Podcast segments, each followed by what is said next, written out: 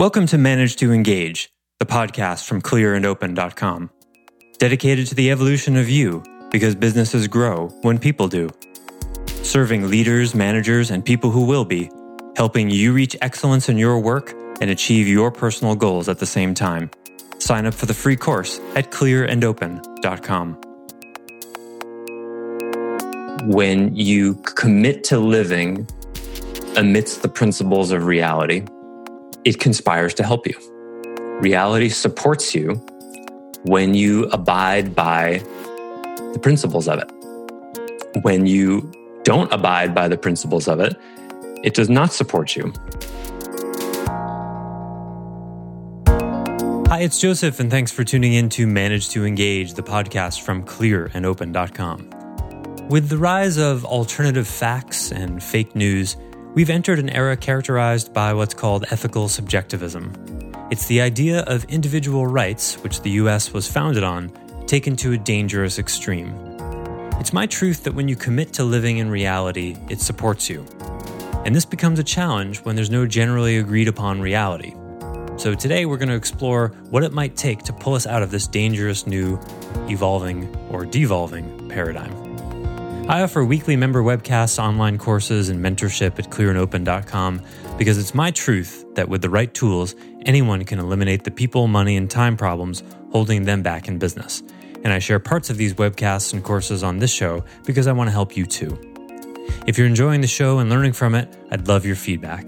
If you're listening to the show on an Apple device, all you have to do is open up the podcast app, view the full description of this episode, and click the link to leave a rating and review for the show. Thanks so much for listening. Let's start the show.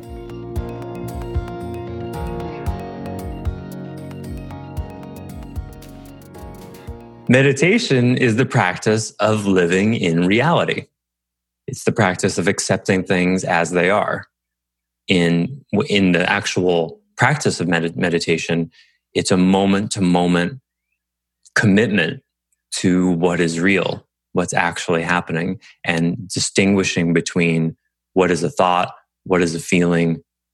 What is a virtual reality that you're creating? What is an emotional reaction to a virtual reality? It's a form of applied concentration that is a commitment to reality. And if done properly, because of course it can be done quite improperly and mostly is, uh, it will deliver someone ultimately to a cleaner relationship with money. Because in order to make money, you have to not be in reality, right? So, like when the landlord says, okay, the rent is 3000 bucks a month, plus I want 20% of your gross profit, that's not actually in reality because the, the space they're providing doesn't have anything to do with their gross profit month to month. That's made up that's made up. Now, you, you could certainly make an argument that it isn't, but I would love for someone to argue that. I would love to get to argue the other side because you fundamentally we end up at the question, well, what is real? Which is what, and that's where Descartes started with, I think, therefore I am. Descartes' argument was, well, the only thing you can really know that is real is your own mental activity, which is that's what he said. It's not really the best way of saying it. I would say um, the Zen Buddhist uh, perspective on that is uh, it's more than just the mental activity. It's just your own existence. Because any Zen Buddhist will tell you, well, you don't even know if your thoughts are real. You know that they're, you're having them, but of course they could be illusory as well. But the only thing, according to Zen Buddhism, that you can really know is that you are. And that's why one of the classic uh, uh, Nisargadatta was the teacher who made the practice famous. Just meditating on the the sense of I am. It's the simplest meditation I know. You just stay with I am and just feel the I amness.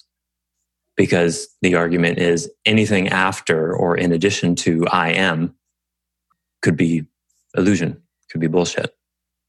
All you really know is I am. You don't even know what you are. You just know that whatever you are, you are. And that's all you know for sure. As my philosophy professor in college said the Descartes' argument, he used the evil demon. There could be an evil demon that is, you know, uh, distorting your reality. And my philosophy professor brought that into the 20th, 20th century. Yeah, because I was in college in the 20th century. Uh, by saying the the evil brain scientist, or you could be a brain in a jar and being stimulated with a probe, or you know now we have the matrix as a metaphor. It's all all that's entirely plausible, and then all that got brought added to, added to, added to, added to, all the way up to today, where now you, there's such a thing as an alternative fact. This is the rise of uh, ethical subjectivism, where reality is negotiable depending on the person. And it's a real problem. It's it's it's the philosophical foundation of people like Donald Trump calling CNN fake news. That was not possible 500 years ago. There wasn't there wasn't propaganda then like there is today.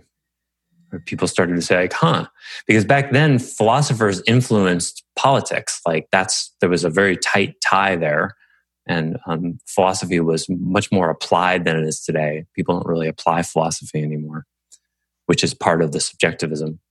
But you know people were more actively looking for well how should i live? And according to what principles? And all of that's mostly gone in culture now. And so now we live in the realm of um, the I mean, it's really quite stark to think about it.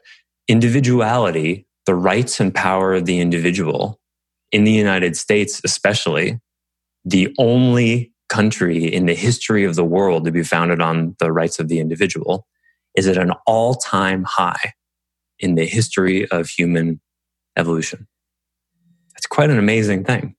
And so to me, the coining of the term alternative fact was like a marker in that where it's like, it's as important as I think therefore I am in some ways, because it was the moment where it should have woken some people up and going, whoa, whoa, whoa, whoa. Alternative fact.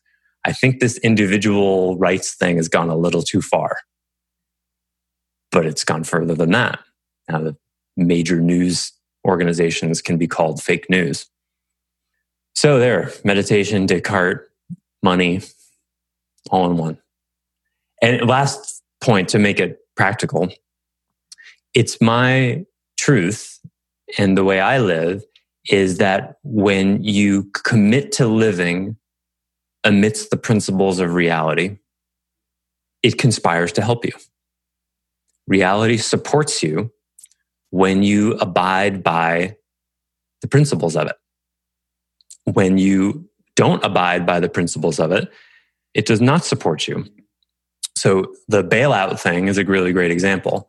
So the government, if it were representing and being true to reality, would have said, well, these folks may, tried to make a bunch of money by faking reality. That was a term Ayn Rand coined. Mm-hmm. They tried to fake reality and take this bunch of assets that were not valuable and they sold them as if they were. It wasn't illegal, and the consequences is they've lost public confidence and all this and that and that. Well, they deserve to fail, right? And that was the key moment where they were too big to fail. That was the made up, that's completely made up. What's too big? What do you mean it's too big to fail? According to who? Why? Is there a rule that something big can't fail? That's completely made up, right?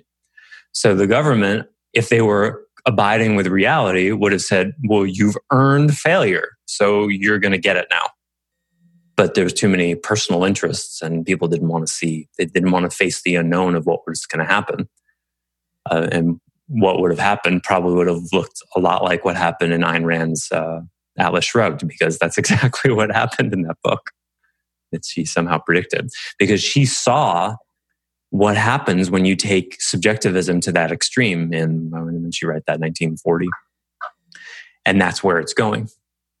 So my prediction is that life appears to me to have some objective intrinsic truth to it. And human beings exercising their free will are pushing the boundaries of that on a daily basis and are trying to make up and fake reality in ways that does not jive with life. And then the consequences are life kicks your ass. So when you look at catastrophes happening to people, happening to people, you know, we often say, well, why do bad things happen to good people? usually because they're faking reality in one way or another. Now, it may not be uh, apparent on the surface. You might have to do a little digging, but failures happen in people's lives often because it's a kind of correction, like what happens in the stock market, right? If someone's life departs from intrinsic principles of reality, a kind of bubble starts to get created, and eventually that bubble will collapse, as it should.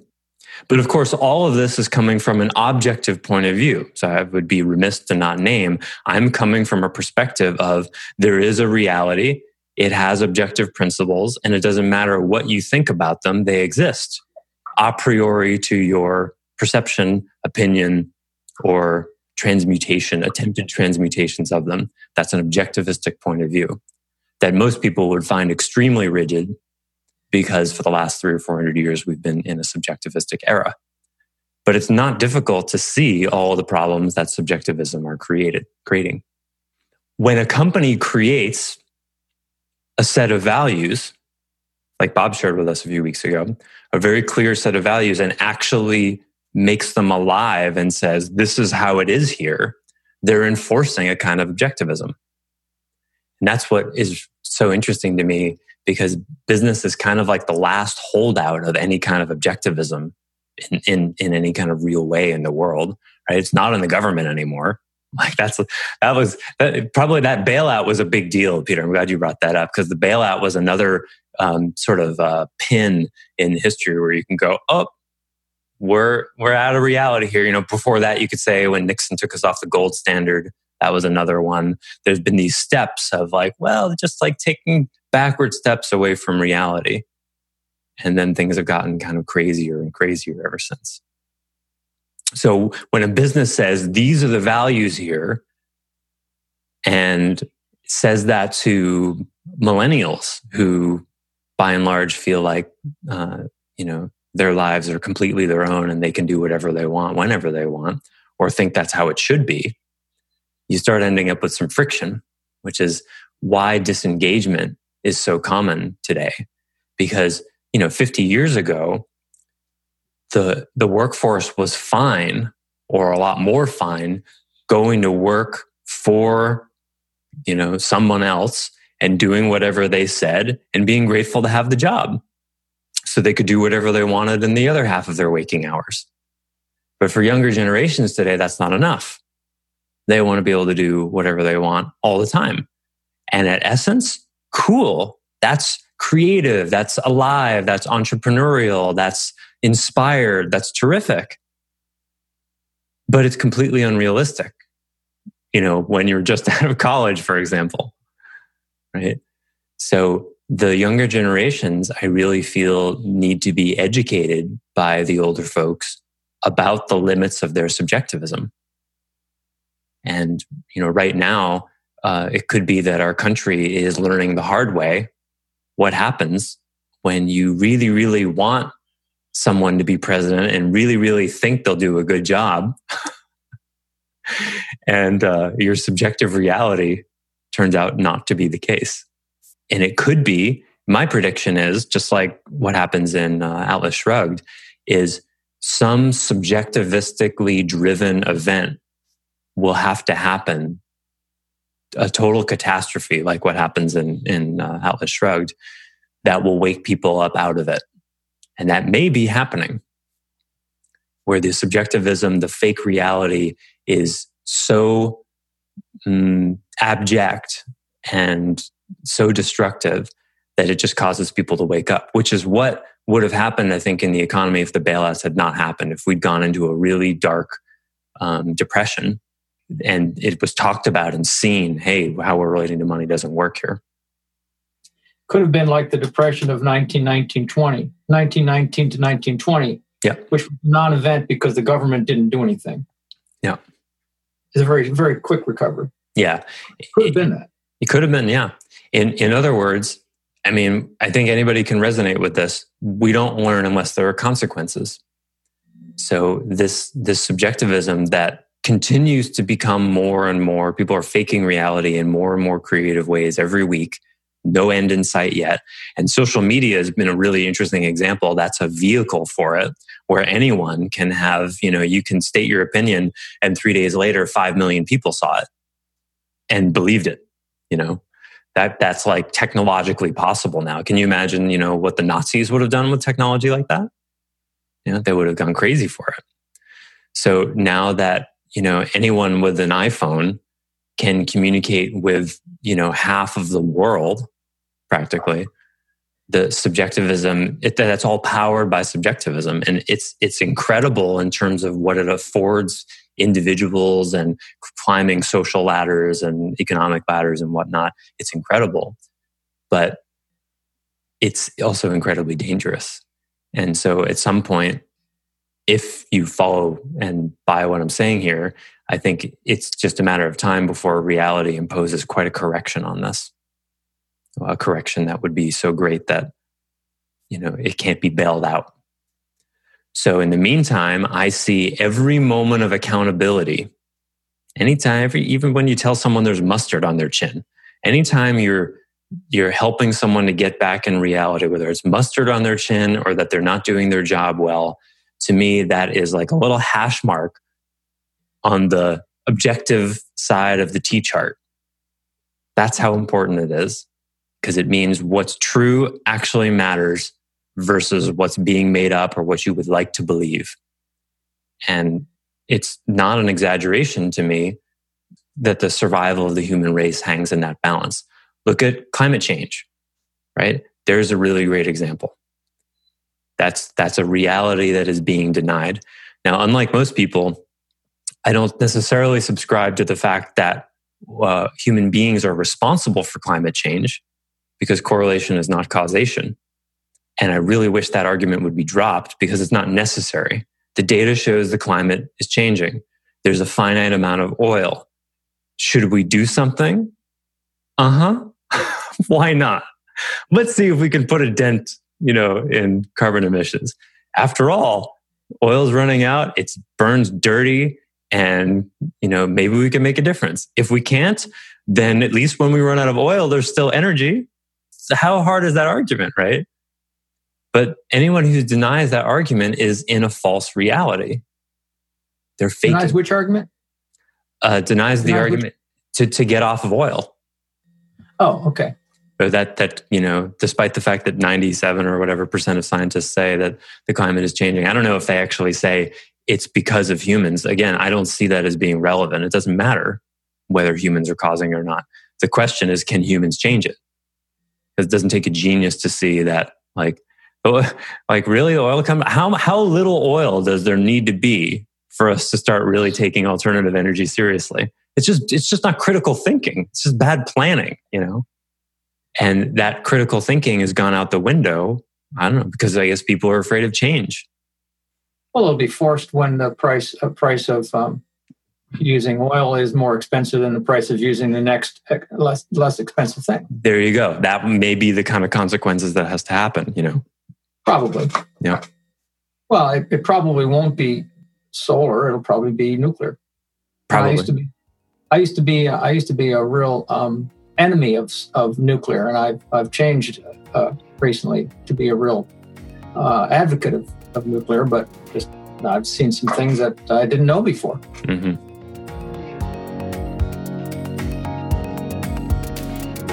Thanks for listening to Manage to Engage, the Clear and Open podcast.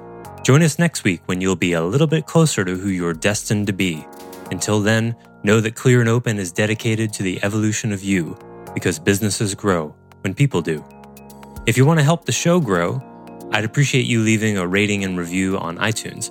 All you have to do is open the Apple Podcasts app, view the full description of the episode, and click the link to leave a rating and review.